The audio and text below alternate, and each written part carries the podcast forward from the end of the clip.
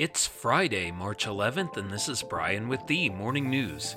Give us five minutes and we'll give you the headlines you need to know to be in the know. U.S. stocks declined and oil prices reversed early gains as ceasefire talks between Russia and Ukraine yielded little progress and inflation readings reached a four year high. The Nasdaq Composite Index fell 125 points to close Thursday at 13,129. The S&P shed about 0.4% and the Dow Jones Industrial Average declined 0.3%. All three indices closed above their session lows, but finished down for the third time this week after breaking a four session losing streak Wednesday. Oil prices were down after rising in early trading.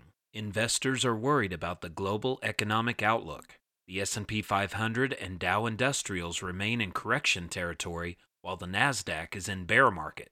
US inflation reached a new four-decade high in February with the consumer price index up 7.9% from a year earlier. Gas prices are at record levels, hurting consumers' budgets. Analysts are warning that the US and Europe could see sustained inflation and lower economic growth, with elevated energy prices eating away at household spending on other items. In Washington, D.C., the IRS said Thursday it plans to hire 10,000 new workers to help reduce a massive backlog that the government says will make this tax season the most challenging in history. The agency faces a backlog of around 20 million pieces of correspondence, which is more than 15 times as large as in normal filing season, according to the agency. The IRS workforce is also the same size it was in 1970, though the U.S. population has grown exponentially, and the U.S. tax code has become increasingly complicated. Additionally, the need to administer pandemic related programs has imposed an entirely new workload on the agency. White House officials have said the agency is not equipped to serve taxpayers even in non pandemic years.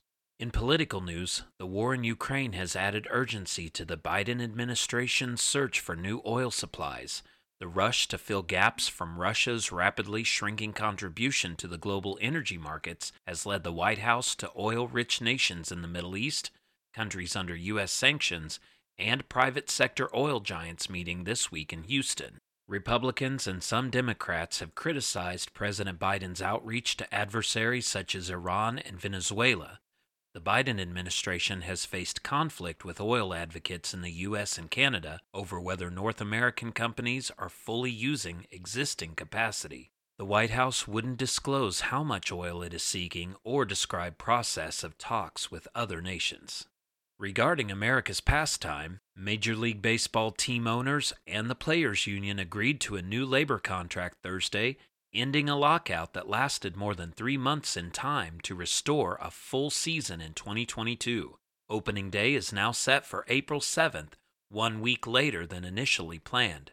The other games will be made up by extending the regular season by a few days and with scheduled nine inning doubleheaders rather than the seven inning variety used in 2020 and 2021 as part of MLB's pandemic protocols. Spring training camps will open across Florida and Arizona this weekend, with exhibitions starting late next week. On Thursday, Commissioner Rob Manfred acknowledged what had long been evident. Baseball's labor relations have deteriorated on his watch, and it is his job to fix it. And House Democrats facing setbacks to their economic agenda and intra party fights, gathered a day later than planned in Philadelphia's historic district Thursday to discuss how to hold on to their narrow majority in Congress. Democrats face headwinds with voters, as President Biden's low poll numbers are expected to weigh on House races. Inflation also continues to climb, and even higher gasoline prices are feared after the Biden administration moved to end Russian oil imports. The party in the White House also generally loses seats in the midterm election. Still, party officials tried to map a path forward ahead of remarks by Mr. Biden set for today. Now you know, and you're ready to go with the morning news. These headlines were brought to you today by Podmeo. Start your podcast easily at podmeo.com the world's number one podcast hosting. Subscribe to this daily morning brief on Spotify, Apple Podcast, and themorningnews.com. Thank you for listening.